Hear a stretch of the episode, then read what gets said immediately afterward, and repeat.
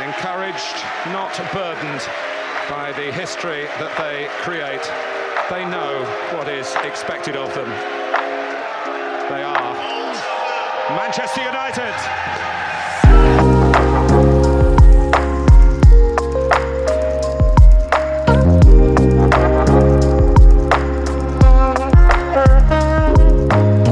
Welcome, listeners, to another episode of the Fergie Fledglings podcast. I'm your host, Colin Dams, joined by Pauly Questel and Nathan Heinschel. And uh, we are coming fresh off of Man City thrashing Real Madrid in the second leg of the Champions League semifinal. So uh, we're not super hyped right now, but uh, we are happy to be back together and uh, talk some Man United. Boys, how you doing? Good. I, the good thing about it is at least eras were meant to be, to end. Or was what's the quote? Eras eras come to an end. Yeah, something And- like that. Yeah, and that's what Erik Ten Hag did when he arrived at United. Is he brought the Manchester City and Liverpool era to an end? So we thought. City are now laughing. work in progress Yeah, under construction. Yeah, I mean, uh, you know, there's not much they can do in the Champions League. If if they really want to, you know, prevent the treble, though, uh, they do have a an opportunity to do that in June. But um, more on that later. Um, Well, we also have a uh, Manche- former Manchester United player that could uh, help end the treble. There's a few. yeah, Major Matteo Mkhitaryan, Darmian, Henrikh Mkhitaryan, Matteo Darmian, Romelu Lukaku, uh, Inter also in the final. Um, a bit of a weird one, but the way that the Champions League kind of like drew out in the quarterfinal bracket, uh, it always it always seemed like um, Man City or Real Madrid were going to be the ones who went through and would definitely be the favorite, whoever came out of that side of the bracket. But um, I guess we'll see. Um, Kind of sick though that we got a Milan derby in uh in the semifinals, which AC Milan might have been a little bit more uh competitive, but it was still fun. Yeah, Inter have, uh, you know, for as much as they've struggled in this area this season, Inter have some really fun players. Um, I think Nicola Barella, people kind of forgot how good he was at Euro 2021. Um, and he was a big part of that Inter side that won Serie A. So um, they definitely have talent in, you know, throughout the pitch. Uh, Andre Onana, also a goalkeeper Man United have been linked with. Um, kind of fits into Pauly's mold of player that Erik Ten Hag knows about. Yeah, once played in the Eredivisie. Yeah, for Ajax. Yeah. But uh, we are going to move on to Man United. We're going to go through some headlines Re- today. Real sidebar too. Oh my god.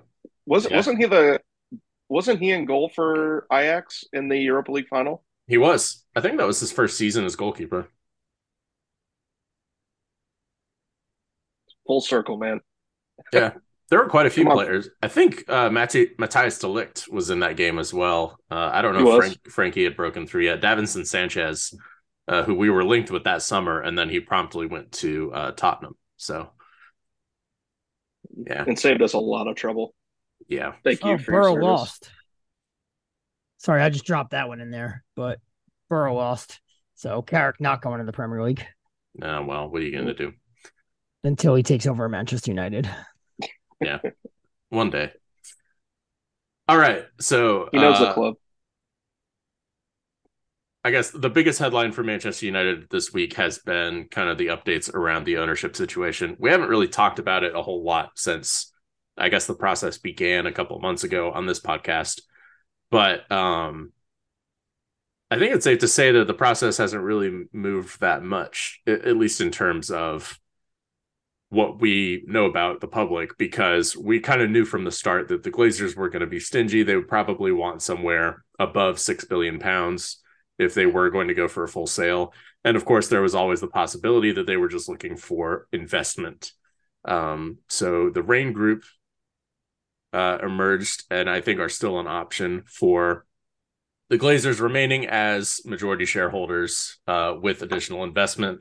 That money would go to uh, probably fixing Old Trafford and upkeep at Carrington uh, first and foremost before you know anything any you know shiny new toys in the transfer window. And then uh, so Jim Ratcliffe and the Ineos bid um, appears to be uh, what people are- calling the favored bid at this point.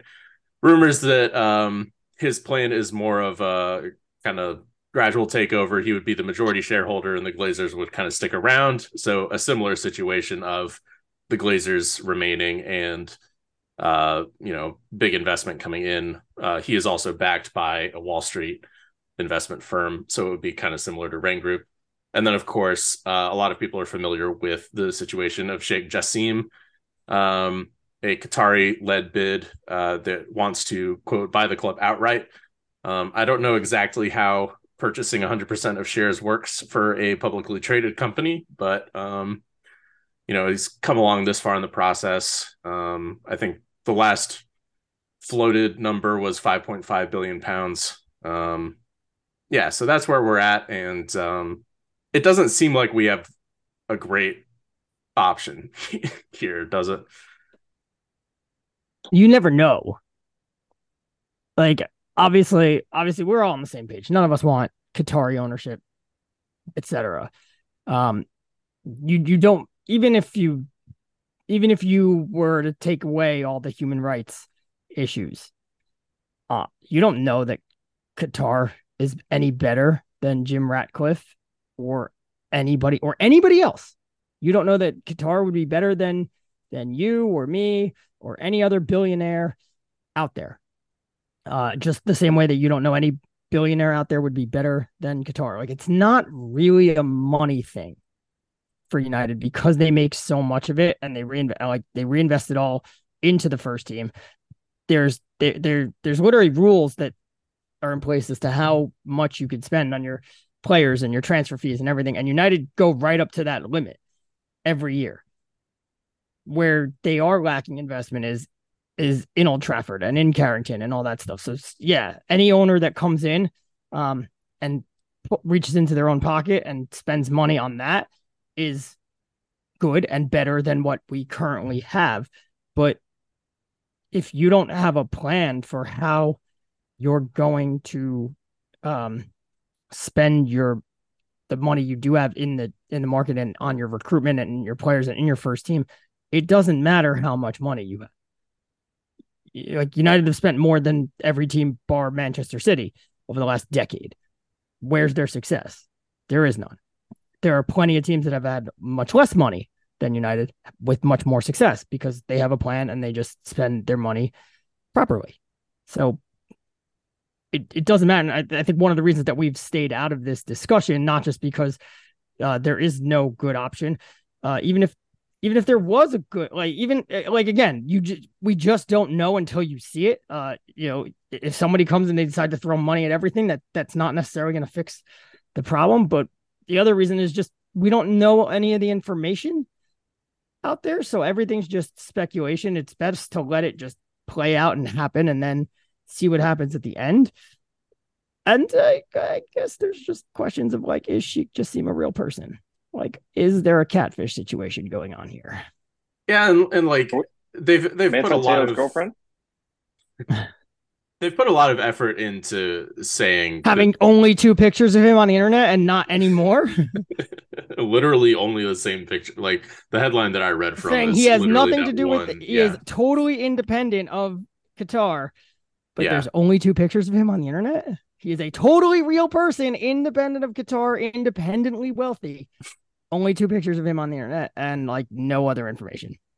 And uh, the Oh, he's he's heavily involved in a bank that is going through a big financial uh collapse, for lack of a better word. Right, and the the independence from Qatari sports investment is not like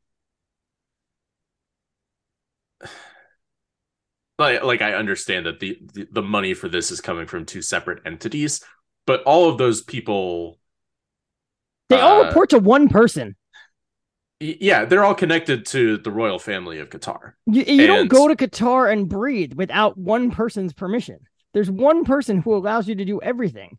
And yeah, like uh, also the tactics that they are using are oddly familiar. Like there's there are big there are Twitter accounts with big followings that are tweeting in language very similar to how other Twitter accounts with big followings tweeted right before the World Cup. And it's very clear that they are not doing this be and and using very using language that is clearly written by a PR specialist and not someone sitting behind their laptop or their phone just firing this off at will. And it's very clear they're not doing this because, oh, this is my independent thought. It's, oh, I'm being paid to say certain things. Right. All all of the people who are expressing this um their interest and their support of the Qatari bid um, on Twitter, which is by far, you know, if you're going to put a Twitter poll out there, the Qatari bid is by far the most popular, as if fans had a choice in the first place, anyway. But right. The the conception for all these people is that they're going to spend money like PSG. That you know, a lot of people are saying that they'll make make a run for Mbappe, but like.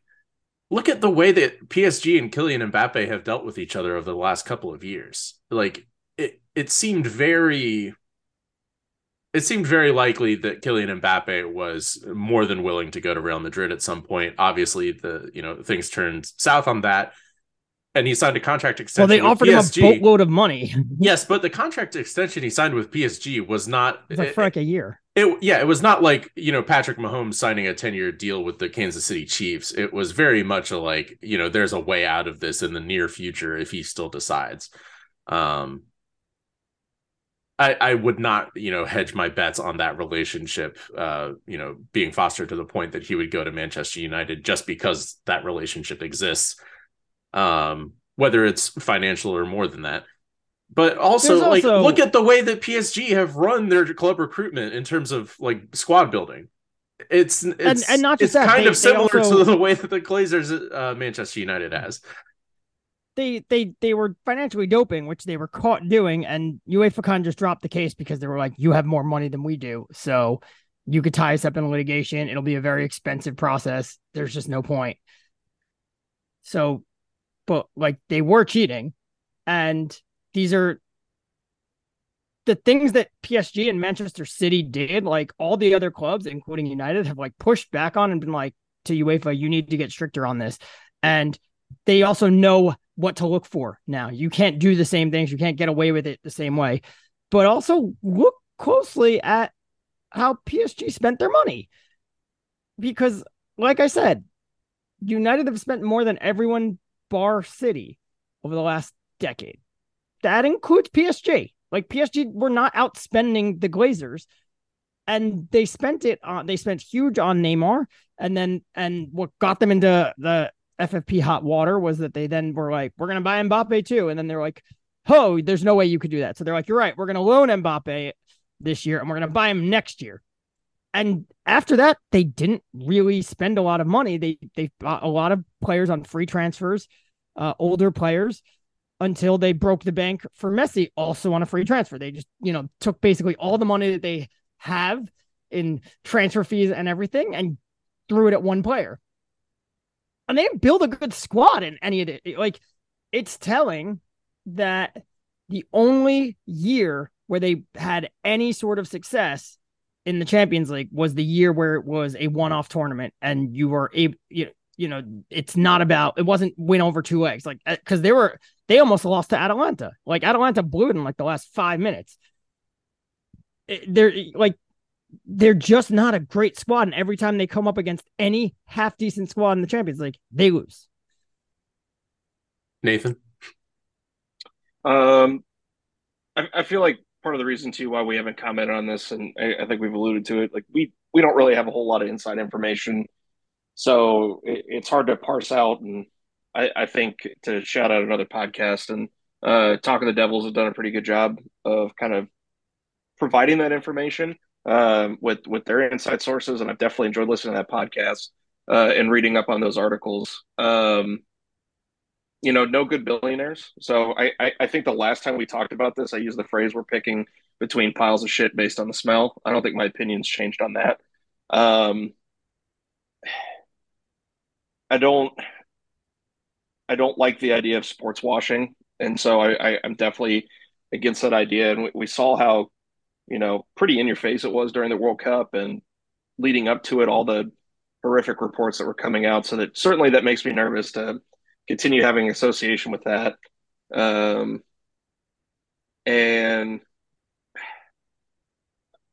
this is going to sound really terrible, uh, but I guess I'm not as upset as I think some other people are when it's like there's the plan to not fully buy out the Glazers yet, and they would stay on, but there would be, I believe, a contract that would be signed that there's an intention to buy them out within a certain date. And some people um, who sit in a chair and live stream uh, on YouTube were like disgusted by that. And I was like, well, I mean, let's all be realistic at one, the amount of money that's being thrown around. I mean, not everybody can just whip that out of their wallet.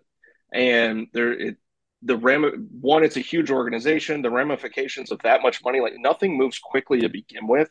And so I think people need to start adjusting to the idea that you know, the Glazers are still going to be around for a little bit longer, I think, outside of if the Qatari bid goes through.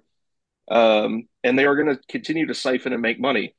And the other issue that you're going to run into as well, and the reason why they've dragged it out is remember, they're NFL owners and they just watched the Washington Commanders get sold for like five and a half billion dollars. This is like, uh, 6.05. So I think they def I think that that's like part of it that maybe they probably yeah. have been pushing for more than that as well. Um, I mean, if you if you own Manchester United, you have to look at a a NFL franchise that I mean, I realize that the NFL is becoming a global product and it does have an outreach. I can't imagine there's a lot of international Commanders fans, whereas like Manchester United is a club that has a reach on, you know, depending on who's on a science mission uh, seven continents, but at the very least six. So it's like, surely they think that they can get as much money as they could ever want for this club, and that's why they've been dragging it out. Yeah, and, and if also, you are an international Washington Commanders fan, I just want to say I'm sorry. Um, yeah. There's also the element that like the Qatar bid really sucks. Like yeah. it's very weird They're that the Glazers them. that the Glazers have said this is the price that it will take for us to sell them. The, look, the Glazers just want to get paid. There, there isn't really they they want to get paid. Their their Super League idea fell, so they want to get paid. They're not in a financial hardship where they're like, you know, there's no divorce going on where they need to liquidize their assets and sell. Like it's like, hey, we are willing to sell for this price. If not, we will continue to run the club because basically the club revenue like the only thing that's missing, as we said, was the investment in the stadium and in the training ground, which is a big problem. But like, yeah, the club continues to run on a day by day basis without them po- like reaching into their own pocket. If that's the price, then you know what the, the price is. Where like yeah. if if if if you put a, a sign on your house, you say, I'm willing to sell my house for a million dollars, and someone knocks on the door and says, I want your house for 800,000, you'd be like, no, sign says a million. Especially if somebody else comes in and says, I'll give you 600,000 um, now, but you could still live in it. And in five years, I'll give you another 600,000 and then you'll move out. And you're like, well, that's more money. I'll take, I'll take that. And, and I tweeted about this this morning and everybody was getting all up in there, like being like, well, they're smart because they don't want to overpay. And it's like, if you want something that bad, you overpay. If you're weighing the asset, like the asset to be like, we're not overpaying for for this, like then mm-hmm. you're doing this as an investment. Like the Glazers would not, if if if uh you know there was if the club was had a sales sign that said six billion, um, and the Glazers were the and were the people looking to buy the club, and they said, nah, that's not that asset isn't worth six billion pounds like they would take their investment elsewhere. They'd find something that's worthwhile. Like this is this is what happened with Antony was United offered 50 something million and Ajax said no.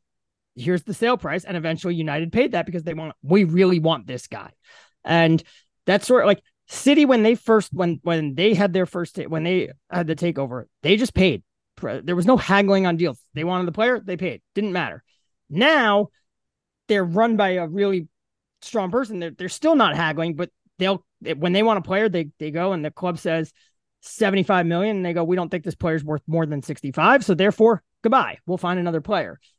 And like if Qatar really wants this, like Qatar's bid is sort of like, yeah, the club is worth, you know, we'll we'll pay six six billion, but like part of that is all right, uh, is the investment in the stadium and in Carrington, and part of that is paying off the debt. And the Glazers are like, yeah, but now you're only giving us like four point two billion. Like, no, no, no, like you give us six billion, and then you go and do the other things. Right. And they're sort of like, nah, we're like, it's just like very weird how they're basically being like, how they keep underbidding.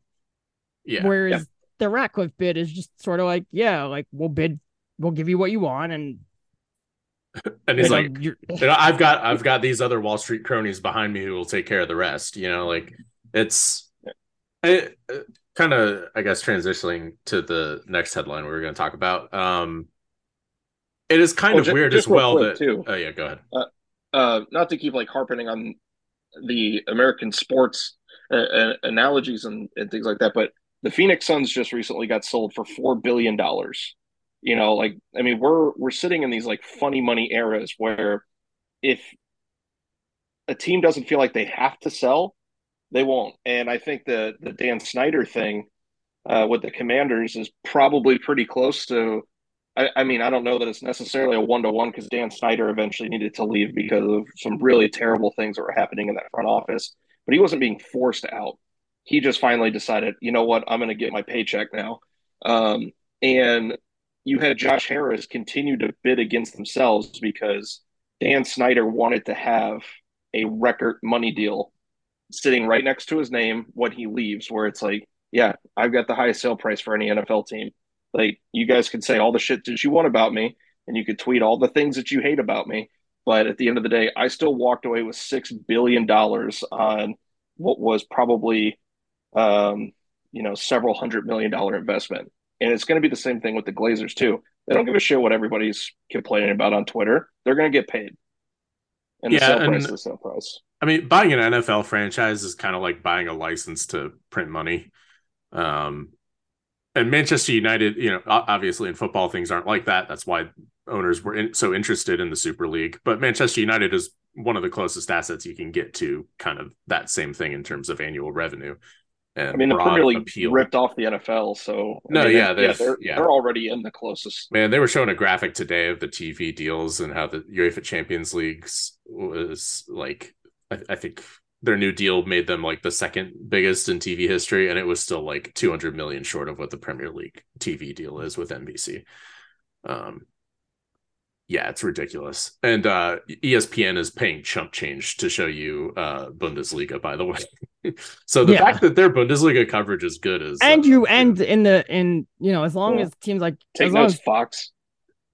as long as teams like City or Liverpool or Chelsea and City or Liverpool before that and Tottenham and Liverpool keep making it to the final and going far. And as long as you still get like uh West Ham rolling to the conference league final and uh you know English teams rolling to the Europa League rolling very deep into the Europa League England's to have five teams in the Champions League. So yeah there's you might be seeing a, a switch from the top 6 to to a top 7 now but it's instead of 4 out of 6 teams going it's 4 out of it's 5 out of 7 going to the Champions League like there's still great opportunities to make money there Well, Ted Lasso watchers will know that um, you know, the wonder kid Nathan Shelley has West Ham top of the Premier League. So They- they got that going They're in for Are you, second. uh, They're in Are you not up to date? Didn't you watch the most recent episode? Um, no spoilers, oh but yeah.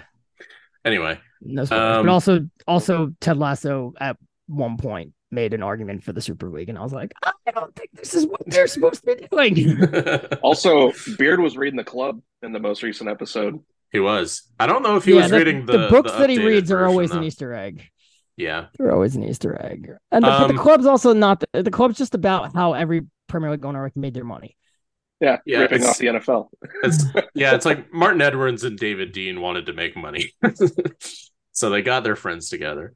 Um all right, so uh kind of on the same topic but um shifting a little bit. Uh the women's team lost in the FA Cup final this past Sunday at Wembley. Um there was something like 80,000 people there. It was uh the largest crowd for the uh, women's cup game in English football history and uh Avram Glazer was there. Uh kind of taking it all in you know, as as disappointing as the game was, it it, it left a little bit more of a sour taste that he was kind of using that opportunity for you know making the glazer ownership more visible to the united fans which is something they've been trying since the super league to mend uh, because they've been bad about it before. But to be fair you know they were always going to get booed anyway. But the fact that the you know part of what put the women's team in turmoil of, uh, about two years ago was casey stoney stepping down over you know the facilities that were given to the women's team by the club uh, they were having to train at the old cliff ground um, which did not have up to date facilities, and according to some reports, didn't even have you know working bathrooms at one point. Um, I believe that they're at Carrington now. That you know there's finally a space for them at Carrington, but it it just added a little bit to the like Glazer nastiness that he was using that opportunity to kind of you know finally show support for a team that he'd been neglecting for years. I can't get surprised at anything that Avram Glazer does because he looks like the most evil man in the world. He's a bald guy with a ponytail. Yeah, the ponytail is really rough. It, it, it it's not even like his actions say don't take me seriously. It's like you just look at him and everything about him says don't take him seriously. Yeah, uh, I mean, I don't I don't know if we need to get into the adjectives of what they look like, but it's um I would not be surprised if they shared genes with the royal family. It, it yeah, there there's just no words here for he he just looks like a vile human being. Like that that's all I can say yeah. about it. it I, to be that rich and to have such a bad hairstyle, you're really, you know, you're in the Mark Davis zone. It's like, my man, see a barber. That's how you know that Bosley is a scam, because rich people Bro, don't use go to I feel like Joel Glazer. I feel like the the like Joel Glazer would would wouldn't be perceived as negatively as he is if Avram Glazer wasn't right there next to him always. Like yeah. yeah, that picture of Solskjaer taking the the the selfie with Joel and Avram Glazer. It it's just like dude, this guy looks like the biggest buffoon in the world. I'm like, how could you take the club seriously when it's like he if it was just him and Joel Glazer, again, like you'd be like, oh, that's just a rich guy. But like when you stick Avram Glazer anywhere, everything goes to shit. Yeah. Um, I do I, I feel a little bit bad letting that detract from you know talking about the game. And you know, reaching a, their first ever cup final was a big achievement for the Man United women's team. Um, they have a really good team put together that has is going to probably push Chelsea all the way to the final weekend, but Chelsea are just too good. Um, and they're really switching on at the right time. Uh, Sam Kerr scored against us again. Um, that's the third time in three games against us this season, and I'm pretty sure she scored in both of the ones last year as well.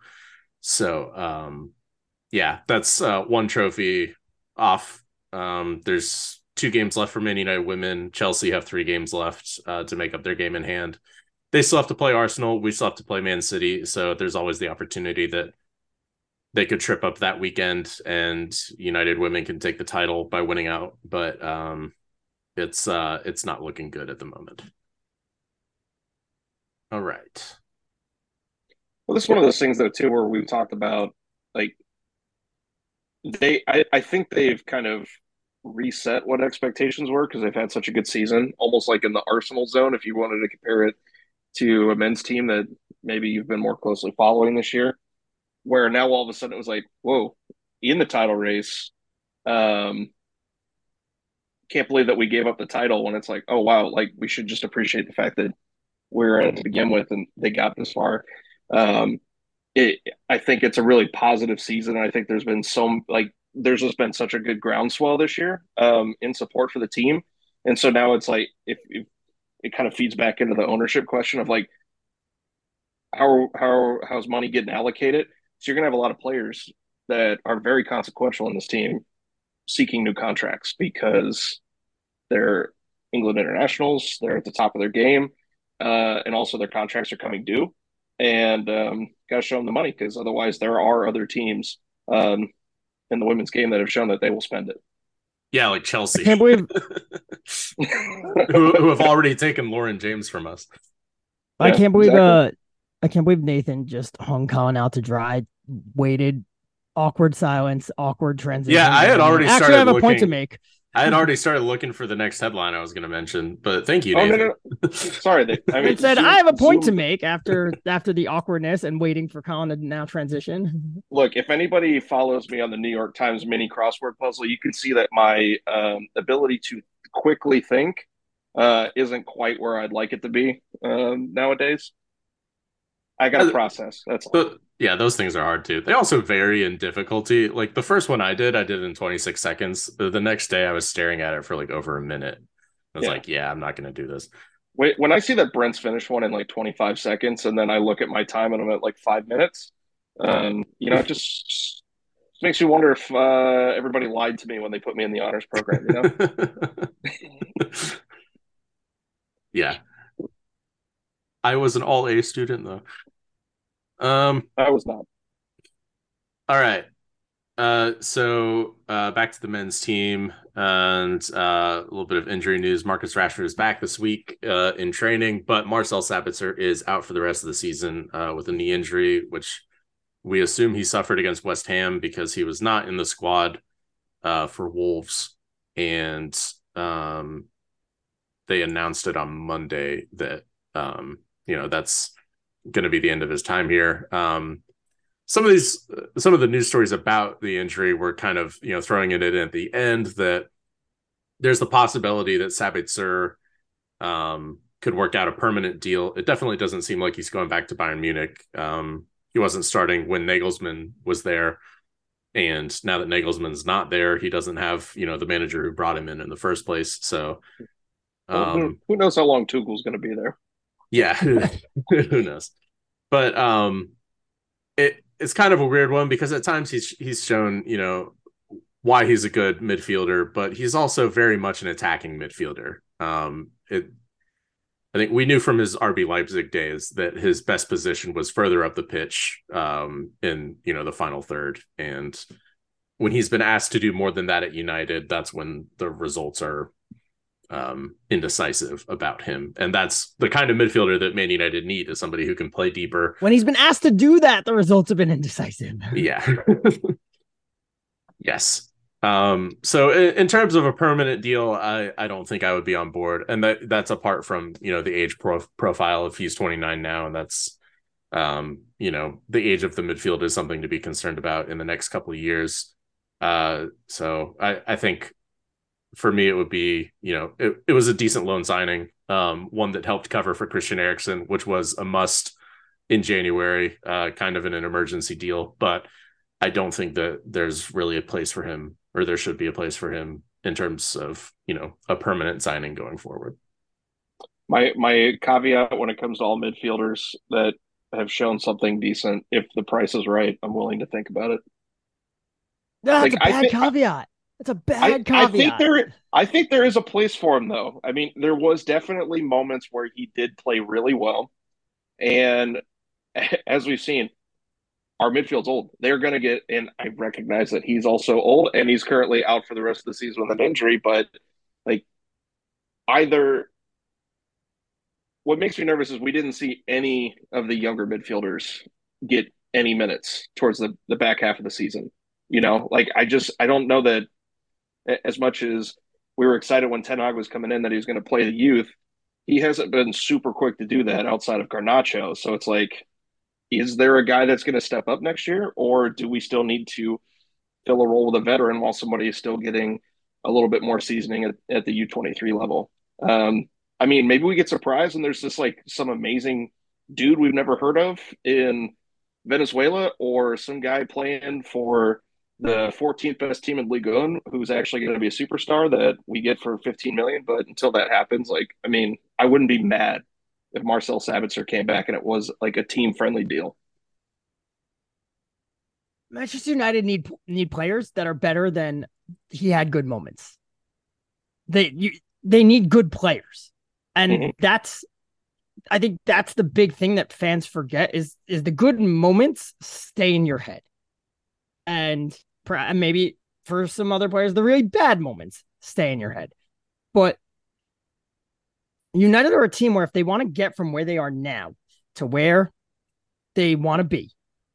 They need good, they need to make things happen. They need players that step up and make things happen in the game that are consistently doing that. And right now, the, the only player that they really have that does that is Bruno Fernandes. Um, and, you know, Rashford is the beneficiary of when things are made to happen, he'll finish him off. But if, you know, he doesn't really make things happen on his own. Um, Luke Shaw is, a, is another guy that's that's that's there. But in midfield, they need people who will, you know, can take the ball, make something happen. And Marcel Sabitzer had good moments and a lot of nothing moments, and way more nothing than than good. And and this team needs good players. I, I said this months ago. Like he's been fine. He came in as a short term stopgap to do a job, and he did the job uh, or he provided a he really provided a body uh, is really what he did and he gave his, his he gave his effort every time out there and for that we should be appreciative and say good luck in your career there is no reason that we should be trying to resign you because you gave effort that is the bare minimum of what should be asked and if that's all someone does they're not good enough you know we just watched this real uh, real madrid decimate, uh, get decimated by Manchester City. And when I watched the second leg, one of the things that really caught me was how active and how much effort Kevin De Bruyne put in defensively. The defensive work that he did in that game.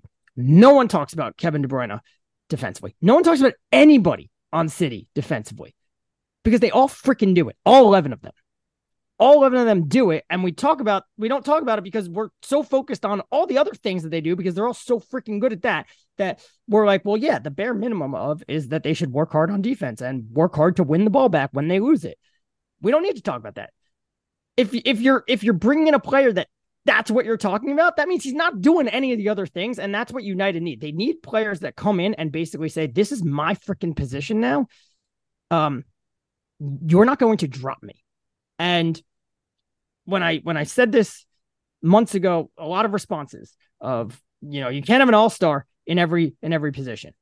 Obviously not. You don't need that, but you you you can't carry players.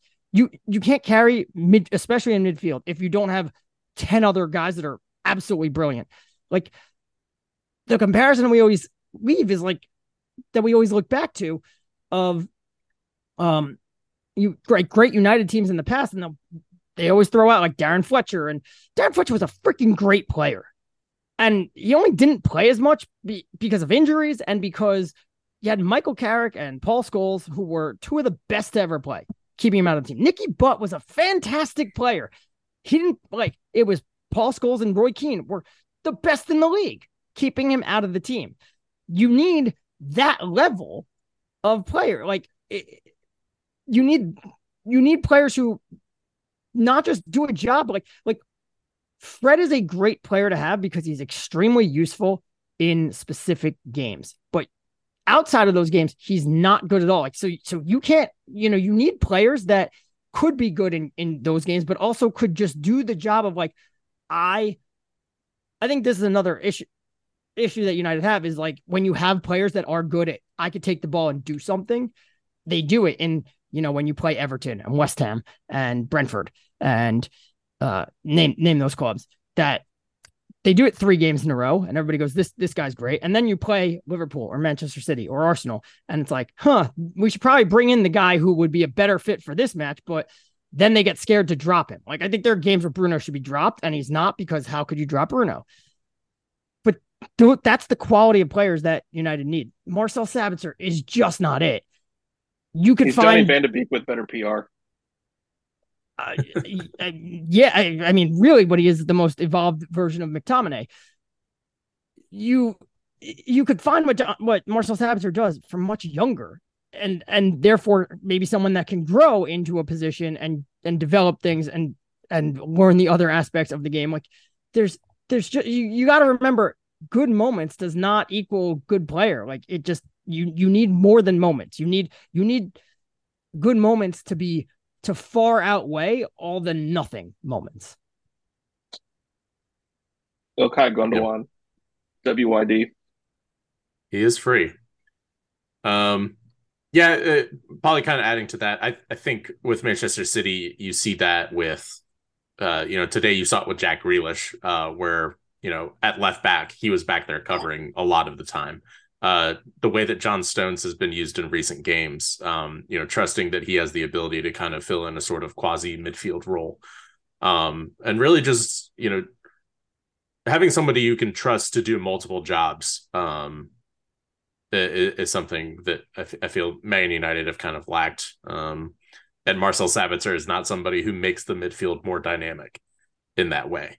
Um, apart from the another, fact that like, he he's has the, a you know a big injury and he's 29 years old. The the the Darren we should be comparing him to is Darren Gibson, who broke into the United team with a lot of good moments, a lot of oh big shot. Like that scored was, against Bayern Munich. Nice. Right. Surprise starter against Bayern Munich, scored two goals. Big. Darren Gibson had in his two his two seasons that uh that he played the most for United, he started 15 league games and 12 league games. The amount of minutes he played, 6.690s, 7.3. Like so even Fergie was like, ah, I see it. Like there's I'm seeing the moments and I'm seeing maybe there's a player, and then he was like, no, there's not like you, you, these moments are few and far between, and the rest of it you're just not giving us anything. And by the time he was 23 years old, boom, gone. Like he was he, that, Ferguson. That, that, just isn't good enough. Ferguson decided he was better off with Anderson for two more years than trusting Derek Gibson to improve anymore. Right. um. Yeah. All right. Uh. Kind of going forward again with more transfer. Pauly, you had something to say about this on Twitter earlier today. Uh, Kim Min Jae, uh, you know, a Serie A winner with Napoli this season, has been a huge part of their defense. Uh, South Korean defender has been linked with Man United. I think his buyout clause is somewhere around 40 million euros. Um, he is 26, 27, so kind of around that age range that Harry Maguire was when he arrived at Manchester United. Um, you guys have thoughts? I'll, I'll let Nathan. I'll let Nathan lead, and then Pauly can come in with his his Twitter ramblings from earlier today. I am once again asking everybody to think midfielder first because it feels like every time it's just like yeah we just keep buying defenders and they still get hung out to dry and we we you know it wasn't until after the Harry Maguire situation got so toxic that we finally brought in a guy that could play in front of Harry Maguire and maybe not leave him hang out to dry. So and that guy is old. So midfielders, midfielders, midfielders. I want midfielders. Kim Min Jae seems like a very nice player, and I think he'd be good for us. But if he doesn't have the coverage in front of him because uh, Casemiro is on a straight red card and he's going to be out for four games, we are right back where we've started. And also, as I'll let Pauly make his point then, uh, as it is indicative of other past signings. Yeah, well, uh, Kim Min Jae is actually is actually older than what Maguire was. Maguire was twenty six, uh, turning twenty seven in March. Kim Min Jae is twenty six, turning twenty seven in November, so a few months older. the The thing about Kim Min Jae, in isolation, fine signing and good release clause and whatnot. It doesn't. It it it doesn't get you any better or anywhere. It's it's the exact same thing we talked about when they signed Rafael Varane of like, hey, Rafael Varane, great defender. Individually, he is better than Harry Maguire. Even at the time, uh, let's go back to 2021 where Maguire was team of the season, player uh team in the tournament at the Euros, fant- like oh, oh crap, we have no shot at winning. Uh, we can't win this Europa League final because Maguire got hurt. Uh, we need Maguire to be fit for that final. That's where we are. Rafael Varane, better than Harry Maguire, better than Victor Lindelof. Individually, great defender. Comes into the back line. Does he make the defense any better? Mm, not really. Doesn't really make United any better. The issue is you if you go out and sign, and uh, the following season they signed another center back, so they signed Lisandro Martinez, and that's preference of uh, no doubt about Martinez's ability, and no doubt about how good he is and his quality. Um, But again, how much better is, is the is the defense? It's it's not. We're still conceding a ton of goals. Um, no team, you know, it, a lot's made of the attack and how they've underperformed against their their xG. Like United, own, uh, um, United's opponents have underperformed against their xG against United. I think there's only four teams, or they're in the bot, they're in like the top four in terms of opponents missed the most chances. But you'll get the other teams, and it's like our goalkeepers have saved way more chances than were expected. So it's like, oh, your opponents are underperforming because your goalkeepers are standing on their heads and keeping balls out of the net. United's goalkeeper is not doing that. United are just getting by by opponents missing a ton of chances. Does adding a center back make that better? Probably not. But the big thing is if you sign another center back now, no matter how you slice it, signing a 28 year old center back two years ago when you don't have unlimited funds is a bad deal. If you sign someone and two years later you need to replace him and you take money that could have been used elsewhere because there's other holes in the squad and now you're replacing the player that you already signed, that's a bad deal. And they, those holes are still there and and the money is not unlimited. There a lot of I think that's what people just can't seem to grasp. Like individually, yeah, Varane and Martinez are way better than what we had, but that hasn't made us better defensively. We're worse defensively than what we were with Maguire and Lindelof beforehand. And if your reasoning behind that is that's not their fault, that's because of the goalkeeper or because of the midfield. That's the whole goddamn point. Is signing the center back isn't going to fix that. So if you needed a new center, like you didn't need a new center back now, then you took that money that could have been used to address the problems and threw it at a center back. Now, if you're taking money that again could be addressed to fix those problems and throwing it at a guy to replace the guy you just signed, because you're not signing a 26 year old to come in and sit on the bench. He's going to phase out Rafael Varane, and that's because Rafael Varane is unreliable. He can't he can't stay fit. He's also god awful with the ball at his feet. There there was a moment on on Saturday where the ball came to him and every single um and all of the Wolves players just backed off him.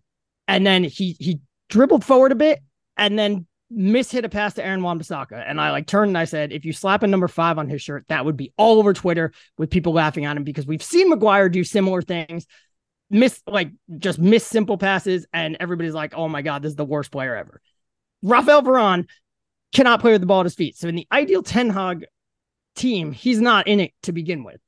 It just makes it such a bad signing to then have to replace him. Like every sign that United makes should be with the thought of does this help us win the title in three years?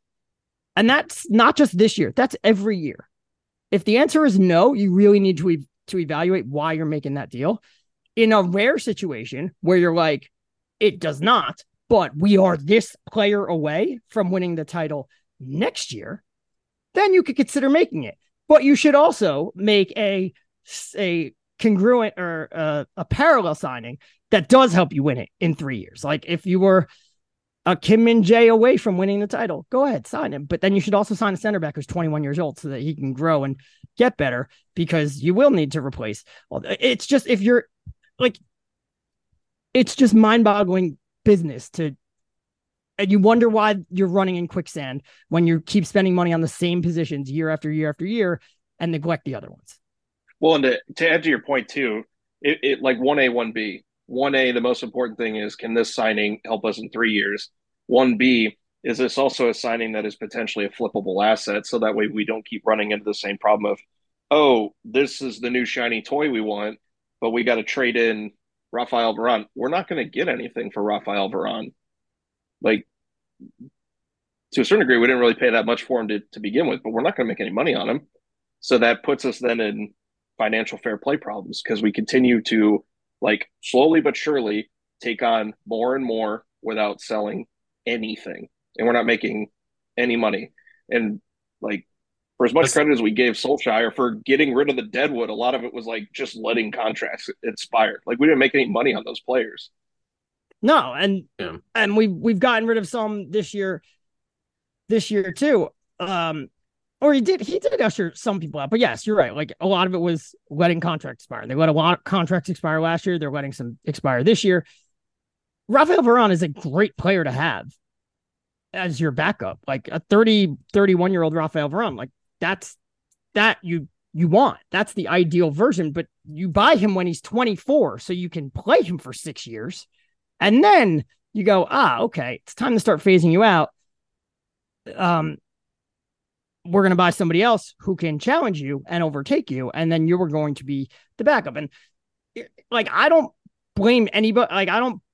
There, this is that was a sign that like the upside was very low on Rafael Varane. Like, what's the upside? You concede fewer goals than you were conceding. Okay, you were already conceding very few. So like the defense couldn't get that much better. It wasn't taking you closer to winning the league. And all it did was it took away it took away money that could have been used to to improve other areas of the team which have not been improved yet, which is why you're still where you are. We're seeing the effects of it now. I mean, United Exactly. scored 50, 51 goals this year.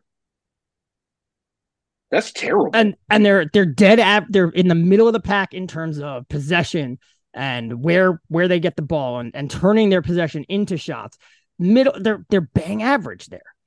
And that's why that's like yeah, they've missed a lot of chances and you'd say a striker would be better than that, but like their striker has for most of the season has been Marcus Rashford, and he's the one that's burying chances. Well, Weghorst doesn't get chances. For all the everybody when Wout Weghorst arrived, everybody's like, "Oh, this is what it looks like when you have a striker that makes runs and everything." He doesn't get a lot of chances. Um, it the, the real culprit of who's missing is is Antony, but nevertheless, I don't mind taking a like taking a shot on a young guy and it doesn't work because he wasn't good. Like Jadon Sancho, okay, he didn't work out. You could sell him for a pretty penny and get your money back. Romelu Lukaku, they they made all their money yeah. back. They made all their money back on Romelu Lukaku. But like, yeah, Varane, it's like if you're spending 36 million on a player when you have other holes in the squad, if you need to spend 40 million two years later, that's that's just not that's not going to get you far. And individual ability in the back, for as good as Varane and Martinez have been, they've also been lit lit up a few times. It's the structure around them. Why don't you spend your money improving that? Because Sign midfielders. yeah, know, That's sign also midfielders. like It- y- you know, 40 million euros is a good buyout for a player of his caliber. I think Kim Min Jae is a really, really good player. But if you're going to be It's gonna be great for spending, you know, if you only have what, what was the report the other day? It was like a hundred million pounds max that United can maybe spend this summer. Do you really need to spend 40% of that on a position where you already have, you know, you're four deep in terms of quality players who can start in the Premier League? Um, you need you need to be spending your premium money on midfielder striker. It's it's it's got to be one of those two positions. That it's just it's that big of a need right now. There's also let's let's play the, the devil's advocate here. On the other side is well, you need someone because Maguire and Lindelof are going to leave. Someone even today said Eric Bailly, and I was like, Eric Bailly wasn't even here. And someone's like, and Luke Shaw is ahead of the pecking order than over Harry Maguire. But like Luke Shaw will be ahead of the pecking order over everybody because he's left footed. The the left center back pecking order is Martinez Shaw. It is a different position. He uses Lindelof there out of like when he's desperate. there is a there's a center back available for free this summer, uh, Evan N'Dicka, who is you know decently rated coming out of Bundesliga, and he's left footed. So if you really want to go and get a center back who is left footed, If they went and got a left left-footed center back, I would. That's a whole different story because a left-footed center back is not replacing Rafael Varane. That's that's a depth move. That's a depth move. Like you're not signing Min Kim and Jay to to sit on the bench. That's that's for sure. But the devil's advocate move is well, Maguire and Lindelof are going to leave. We don't know that. We know that they probably want to play more, and that that means that they might go elsewhere. We do not know that United will accept any offer for them. We do not know that uh that they would necessarily accept the offer. Like if the offer comes from a club that's just not that they believe uh, I I'm better off fighting for my place here and waiting for Rafael Varane to get hurt, and suddenly I'm back in the team, they may not leave. Yeah, There and those are two guys too who are relatively safe in their international positions too. Yeah, there have been So they're several, not enticing. You like know? Lindelof's like the captain of Sweden, and Maguire's basically the vice captain of England. Um, there have been several players before where it's like that player's going to leave, and at times that player's been like, "I want to leave," and no offer comes. In. Like last January, Martial wanted to. It was no secret that Martial was like, "I'm not playing here. I want to leave," and he would have left on a permanent deal. No one came for him. The only move that they can get for him was a loan. There have been players that are on loan this year, like Eric Bailly wanted to leave. No offer came for him. Alex Telles, ready to sell him. No offer came. We don't know there's going to be an offer for him. That, like, it has been very, very, very quiet on the Lindelof and Maguire front, which could be good or could mean nothing. It could mean that there's nothing out there that teams aren't looking to that teams who are like, oh, we we need a center back are looking at maybe we should go after a 21 year old and be able to sell him later than try to pay a lot of money to get Harry Maguire out of Manchester United. So we don't know. So like, so that that release clause is only available in July. So like, you can't let it run out. But you also can't move before one of these guys leaves because what if they don't leave? That's an even worse signing. Yeah.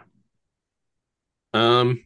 All right. I think It's like that uh, um, Adam Silver meme, "Time to learn Chinese, buddy," but it's like time to learn how to play Uh, holding the midfielder, people- buddy. so many people were like coming at me like to be like, well, why can't we have good good depth options? And why why is it why can't United have plenty of good center backs, but City could have Akanji and and Ake and Dias? And it's like, who did who did n- signing Nathan Ake for 40 million? Who did that prevent City from signing? Like, what holes did City have in their team when they signed Nathan Ake? They didn't. yeah. That's why they Uh, could sign him. If United didn't have holes in their team, by all means, go sign whoever the hell you want. It- that's just adding depth. That's getting better. But to keep addressing the depth at one position while you're letting, while the depth elsewhere, and like, at bear in mind, you have Varane, Martinez. We're both very, very good players. Lindelof and Maguire are good players right underneath. There are other positions where you have players who are good, very good, and the players below them are average or bad go fix the average or bad players and then come back and, and address the depth in other positions. If you keep doing in the same position, don't be surprised when next year we're sitting here being like, "It- it's May and uh, United need to win this game in order to make the top four. Yeah. Uh, another reason Man City can have all those center backs is because uh, they don't actually, you know, allegedly they don't actually report how much they pay in wages. Uh, That that too. It Like, gets them an yeah, right. Like you can't compare anybody. They can't compare anybody to Manchester City because financially it's a whole different ballgame. They just pay. They can do whatever they want. Compare. You can compare other teams to Manchester United. Someone today said, "Well, what, what, why does Real Madrid able to have Rudiger and they named two other guys? One of them was an academy product." And I'm like, "Well, no one. They that guy's from the academy." So they, they didn't Yeah. sign like and, And Rudiger people- signed on a free. yeah, Like, pe- people want to play for Real Madrid. Rudiger signed on a free, and in the same year, who'd they sign? Did they sign Tchouameni that year? Or did they sign Camavinga? Like they they Yeah. addressed the holes in their squad while also selling the overpriced guy who was on his way out to United, which gave them even more financial flexibility to address the other holes in their squad. And So- United, if you re- like- if you want to feel really bad, look at the ages of Tchouameni and Right. Camavinga. United doing this is robbing Peter to pay Paul. Toni Kroos and Luka Modric, welcome to Manchester United 2023. Hey, for, Kroos had a hell of a for a hit there in combined the, uh, 85 million. Well, in wages because they're both they would both be free transfers. Um, Yeah. All right, so that is going to do it for us. Um, uh, I thought this this was a pretty good episode, apart from that that one moment where I think you're supposed to stop Nathan recording left me before you give the before you give the grade. No, I, I like the performance review. we're You know, I- we're I doing like- we're doing player ratings. yeah. I I had a little bit of juice today. You know, I'm I'm all jazzed up. The Kickers are playing tonight, so yeah, Nathan gets an eight. A lot of juice. Pauly six point two. Talk too much. Colin awkward pause. yeah, that's Had a to- minus had to two deduct a point points. there. Yeah, yeah. well, I Um, mean, you could you could go in and just kind of splice the pause. so it I doesn't could. sound so long. I may actually do that, and people will be like, "What were they talking about?" Until they get to this moment. So you have to listen to the whole episode to figure out what's going on. We're, this is the post-credit scene. Um, Yes. All right, yeah, that's going to do it for us. Uh, thank you for tuning in. We'll be back sometime next week to talk about hopefully two Premier League wins. So uh, we'll see you soon. Play Tears of the Kingdom.